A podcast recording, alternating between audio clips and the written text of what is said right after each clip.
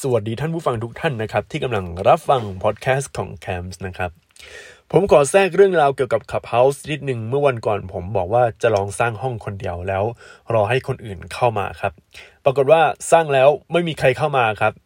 โดยเหตุผลที่คนเข้ามา เพราะว่ากลุ่มที่ติดตามเราได้รับการแจ้งเตือนไงแล้วคนก็จะเข้ามาเรื่อยๆ แต่ถ้าไม่มีใครติดตามเลย จะไม่มีใครเข้าห้องครับ ซึ่งอันนี้เป็นเรื่องที่น่าเศร้าสำหรับคนที่เพิ่งเข้ามาใหม่ๆนะครับแล้วอยากจะสร้างห้องพูดคุยประมาณว่าสมัครขับเฮาได้อินไว้เรียบร้อยแล้วแล้วอยากจะสร้างห้องพูดคุย แบบว่าตัวเองเป็นเซนเตอร์แล้วคือจะคุยนู่นคุยนี่ไปเรื่อยใช่ไหมแนะนำว่าเราต้องมีเพื่อนในโลกความจริงที่เล่นขับเฮาส์ครับแล้วก็มี follower อยู่บ้าง แล้วให้เพื่อนเข้ามาเป็น moderator ครับคนถึงจะเข้าห้อง เพราะว่าพอเพื่อนเป็น moderator หรือเพื่อนไปห้องในห้องหนึ่งเนี่ย คนก็จะแห่เข้ามาครับ ดังนั้นคนที่ไม่ค่อยมีผู้ติดตาม แล้วสร้างห้องเพื่อรอให้คนเข้ามา ต่อให้ตั้ง topic ดีแค่ไหนครับ ก็ไม่มีใครเข้าจริง ๆ ครับ ต้องรอระบบ Clubhouse แก้เรื่องอัลกอริทึมตรงนี้สักพัก หรือถ้าเป็นไม่ได้ครับ เราก็เข้าห้องนู้นห้องเนี้ยแนะนำว่าลองเข้าห้องที่คนไม่เยอะครับ แล้วเดี๋ยวสักพักหนึ่ง moderator เขาจะชวนเรา ขึ้นมาเป็นสปีกเกอร์แล้วก็ลองพูดคุยแล้วถ้าสมมุติว่าเราพูดคุยกับคนที่อยู่ในห้องนั้น แล้วมันคลิกขึ้นมาเดี๋ยวก็จะมีคนติดตามเอง แต่ว่าวิธีนี้เนี่ยคนติดตามอาจจะค่อยๆมาเทียนิดเทียนิดเทียนิดนะครับ มันต้อง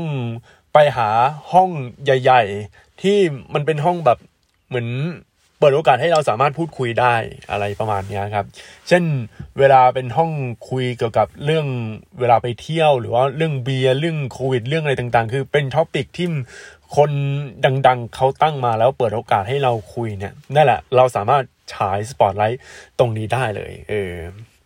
สำหรับพอดแคสต์ตอนนี้ครับ เรามาชวนคุยเกี่ยวกับเรื่องมีมที่เพิ่งจะโด่งดังในตอนนี้ครับ แล้วก็มีแววว่าจะดับในอีกไม่กี่วันนับวันมีมครับ แต่ละอันก็มาเร็วไปเร็วเหลือเกินครับ ซึ่งช่วงเวลาที่ผมทำพอดแคสต์ตอนนี้ก็เป็นช่วงเวลาที่มีมนี้กระแสลดลงไปเรื่อยๆนะครับ จนคนจะไม่เล่นกันแล้วฮะแต่สำหรับใครที่กำลังมองหา fact หรือสาระจากพอดแคสต์ตอนนี้ก็อย่าได้พลาดเชียวครับที่มาของคำว่าปลดล็อกสกินทองจริง ๆ มาจากเกมนะครับ โดยตามทฤษฎีการเล่นเกมเนี่ย สามารถตีความหมายได้ 2 ความหมายครับ ความหมายแรกครับก็คือใครที่เล่นเกมเป็นประจำจะรู้ดีว่าพวกสกินทองมีเงื่อนไขที่ได้มายากพอสมควร และส่วนใหญ่สกินทองที่ว่าจริง ๆ เนี่ย มันไม่ใช่ทำซ้ำๆพันครั้งครับ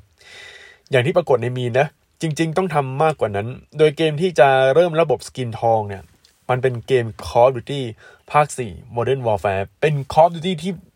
ดังมากแล้วเหมือนเป็นภาคในตำนานเลยครับ ที่สร้างมาโอ้โหหลายปีมาแล้วนะเกือบเกือบแบบสิบกว่าปีอะประมาณสิบสี่ปีเลยเออถ้านับในปีนี้นะ โดยแป๊บนึงนะครับ ซึ่งเงื่อนไขจริง ๆ เนี่ย มันไม่ใช่ยิงหนึ่งพันครั้ง หรือสังหารศัตรูหนึ่งพันครั้ง หรือทำอะไรก็ตามซ้ำๆแบบนั้นอย่างเดียวครับ ยังต้องทำอย่างอื่น ซึ่งมีแชร์เลนยากๆครับ ให้เกมเมอร์ได้ขยันแล้วปลดล็อกมันครับ เช่น ยิงหัวยิงระยะไกล นั่งยิงยิงจากที่กำบังยิงต่อเนื่องยิงห้าคน แล้วการยิงหัวก็ต้องยิงกี่กี่นัดกี่นัด แต่ว่าพอนะจริง ๆ มันไม่ใช่เป็นยิงหัวพันนัดอะไรอย่างนี้นะ ยิงหัวอาจจะร้อยครั้งเออมันมันจะเป็นหลักร้อยเฉยๆ มันได้เป็นหลักพันนะครับ หลักพันอะมีเดี๋ยวจะบอกนะครับแต่เกม Call of Duty โดยปกติเนี่ยมันเป็นเกมที่ไม่ได้เล่นฟรีครับ จำเป็นต้องเล่นเสียเงินนะครับ เพื่อที่จะเล่นแล้วในยุคนั้นก็ประจวบเหมาะที่เกมยิงออนไลน์อย่าง SF Point Bank เปิดให้บริการในไทย แล้วมีปืนสกินทองด้วยครับ แต่ปัญหาคือการปลดล็อกพวกสกินทองเนี่ยมันไม่ใช่ยิงพันครั้งหรือทำอะไรซ้ำๆเหมือนกับเกม Call of Duty แต่เราต้องใช้เงินจริง ๆ ซื้อปืนสกินทอง หรือต้องไปแข่งขันแล้วได้รับรางวัลชนะเลิศครับ ซึ่งอย่างหลังเนี่ยจะได้ยากกว่า อย่างไรก็ตามการที่เรามีปืนทองในเกมออนไลน์นับว่าเป็นความเท่อย่างหนึ่ง แต่ไม่ได้เพิ่มความสามารถให้กับตัวปืน จนเราเก่งกว่าคนอื่น เหมือนมีเพื่อโชว์ประดับบารมีว่า เราใช้ความยากลำบากในการปลดล็อกสกินทองนะครับ แล้วพอย้อนไปว่าถ้าเป็นสกินที่แบบ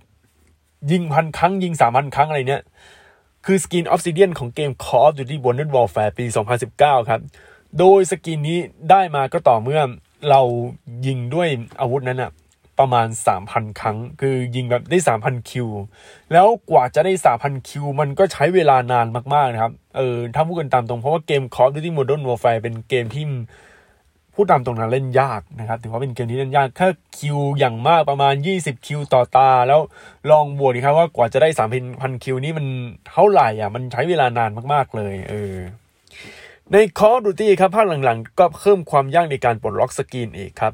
เพราะโดยปกติเกม Call of Duty 4 เนี่ย เวลาได้สกินทองของปืนนั้นๆ เราก็ได้แล้วใช้มันตลอดครับ ไม่ได้สนใจปืนอื่นๆเลย แต่ภาคหลังๆครับ มันจะมีสกินเพชรสกิน Dark Matter ซึ่งการปลดล็อกสกินเพชรซึ่งสกินเพชรเนี่ยมันอยู่ในเกม Call of Duty ที่ผลิตโดย Treyarch นะครับ วิธีปลดล็อกคือ ให้เราปลดล็อกสกินทองกับปืนสายเดียวกันทุกปืน เช่น ถ้าอยากได้ปืนสกินเพชรของ M4A1 เนี่ย เราต้องปลดล็อกสกินทองของปืน Assault Rifle อื่นๆ พวก AK พวก Galil พวกอะไรพวกเนี้ยต้องปลดล็อกให้หมดนะครับ ที่มีอยู่ในเกมในตอนนั้นนะ ถ้าปลดล็อกให้หมดอะแล้วคำถามคือเราจะได้สกินเพชรยังไง คือเราก็เล่นครบสกินทองใช่ไหม สกินเพชรเนี่ยมันก็จะมาพร้อมกันกับปืนสายนั้นทุกปืนเลย เออ มันจะเป็นอย่างนี้ครับ คือได้ครบเลยถ้าถ้าแบบสกินทองครบหมด คือได้สกินเพชรครบหมดเลยของอันนั้นนะครับ แล้วอีกอันหนึ่ง Dark Matter ซึ่งเป็นสกินที่ได้ยากที่สุดครับ เพราะว่า Dark Matter มันก็คล้ายๆกับสกินเพชรเพียงแต่ว่าของ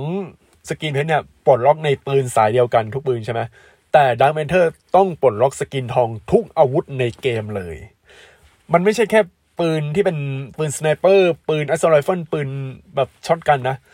ทุกปืน ปืนพกก็ด้วย rocket launcher ก็ด้วย แล้วก็มีดก็ด้วย แล้วบางภาคคือยากอย่าง riot shield ใช้โล่นี่นะในการ kill ศัตรูโอ้โหแบบอะไรอะแบบมันมันยากจริงนะครับ เป็นอะไรที่ยากมากๆครับ เลยกลายเป็นว่า Dark Matter นี่คือหินหินสุดๆ เพราะว่ามันมีบางอาวุธที่เราไม่อยากจะใช้มันเลย เราไม่นึกถึงเลย แต่เราต้องใช้เพื่อปลดล็อก Dark Matter นะครับ เลยเป็นที่มาของชื่อพอดแคสต์ตอนที่ว่า เอ๊ะทำไมมีแต่ปลดล็อกสกินทอง แต่ทำไมไม่ปลดล็อก Dark Matter นะครับส่วนความหมายที่2นะครับก็คือพวก achievement หรือ trophy ต่างๆ ครับ เวลาเราเล่นเกมอะไรก็ตามในยุคนี้ที่อยู่ๆเราผ่านด่านนั้นด่านนี้แล้วมี notification โผล่ขึ้นมาว่าเราได้อะไรนะครับ ซึ่ง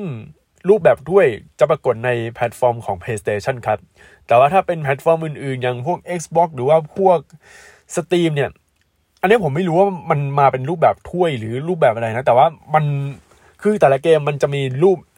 achievement อยู่แล้วนะครับ มันเป็นรูปไอคอนอะไรของมันนั่นแหละ แล้ว พอโชว์เนี่ยมันก็โชว์ challenge ที่ทำได้ในตอนนั้นครับ แล้วบังเอิญ challenge ที่ได้ถ้วยรางวัลพวกรางวัลทองทองเนี่ยส่วนใหญ่นะมันเป็นพวก challenge ที่ทำซ้ำจำนวนเยอะๆ เช่นกระโดดพันครั้งเคลียร์ภารกิจนั้น หรือเก็บของในเกมแบบลับๆทั้งหมดนะครับ อะไรประมาณนี้ แล้วถ้วยทองที่ว่าจริง ๆ เป็นแค่ส่วนหนึ่งเท่านั้นครับพอถ้าเล่นแล้วเก็บถ้วยครบหมด ก็จะได้ถ้วยแพตตินัมซึ่งถือว่าเป็นหลักฐานที่บ่งบอกว่า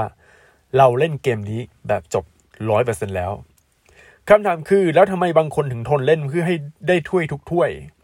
เหตุผลเพราะพวก challenge พวกนี้ครับ เขาสร้างแรงจูงใจให้กับคนที่ซื้อเกมมาเล่น ได้เล่นเกมนั้นจนจบครับ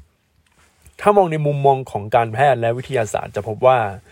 ในช่วงที่กำลังทำ challenge จะมีการหลั่งฮอร์โมนโดปามีนครับทำให้เรารู้สึกมีความสุขในช่วงที่ตอนนั้น เรากำลังจะคว้าความสำเร็จไง และเมื่อถึงจุดสำเร็จที่เราได้ฮอร์โมนแห่งความสุขก็จะหลั่งออกมา แล้วฮอร์โมนโดปามีนก็จะหายไป แล้วมันก็วนลูปเรื่อยๆ ถ้าเราเริ่มจะทำชันเลนอื่นๆ คือให้นึกช่วงที่เรากำลังลุ้นนะครับลุ้นว่าโอ้โห เราจะสอบติดหรือเปล่าลุ้นว่าเราจะถูกหวยหรือเปล่าลุ้นว่าเราจะได้ของนั้นลุ้นกาชาลุ้น แล้วไอ้ความลุ้นเนี่ยแหละครับ เรื่องแบบการหลั่งสารโดปามีนเนี่ยดันไปเจอกับพวก กลุ่ม loot box นะครับ ประมาณว่าโอเค เปิดมาแล้วได้ของไหม หรือบางทีก็เปิดการ์ดเปิดซองอะไรต่างๆ ครับ มันเป็นอย่างนี้โดปามีนมันจะหลั่งในช่วงที่แบบลุ้นว่าเราจะได้ไหมนี่แหละโดปามีนมันจะโผล่ออกมาครับ แล้วในขณะเดียวกันมันไม่ใช่แค่ลุ้นที่เราจะได้พวกของจากกาชาอย่างเดียวนะ มันรวมไปถึงเวลาเราจะได้ achievement ด้วยนะครับ นอกจากนี้ครับชาเลนจ์ต่างๆ แล้วเราได้ถ้วยเราสามารถใช้ในโซเชียลมีเดียแล้วอวดให้คนอื่นรู้อย่างกว้างขวางครับ เป็นอะไรที่น่าภูมิใจมากๆ เหมือนกับว่าเราเล่นเกมนี้ผ่านแล้วเว้ย หรือจบเล่นจบแล้วอะไรประมาณนี้ครับ แต่พออ่านดีๆ ความหมายที่ 2 อาจจะไม่ตรงกับมีมสักเท่าไหร่ เพราะว่ามีมเขาบอกว่าปลดล็อก skin ทอง ไม่ได้ปลดล็อกถ้วยทองไม่ใช่นะครับคำถามต่อมาคือ ใครเป็นคนนำมีมนี้ขึ้นมา หลายคนอยากรู้ใช่ไหมครับ อันนี้ต้องขอแสดงความเสียใจที่ผมไม่รู้จริง ๆ ว่าใครเป็นคนเอามาครับ ปัจจุบันยังหาต้นตอคนปล่อยมีมนี้ไม่เจอครับ แต่คาดว่าน่าจะเป็นเกมเมอร์ระดับหนึ่งนะครับ ซึ่งพอดแคสต์ตอนนี้ก็มาบอกเล่ากันเฉยๆว่าที่มาที่ไปของมีม skin ทองมันคืออะไร แล้วถ้าฟังจนจบจะรู้ว่าจริง ๆ การปลดล็อก skin ทอง มันไม่ใช่แค่ทำซ้ำๆแบบนั้นอย่างเดียว แต่ต้องทำซ้ำๆหลาย ๆ อย่างให้ครบ ถึงจะได้ skin ทองต่างหากครับ พบกันหน่อยในพอดแคสต์ตอนหน้านะครับ สวัสดีครับ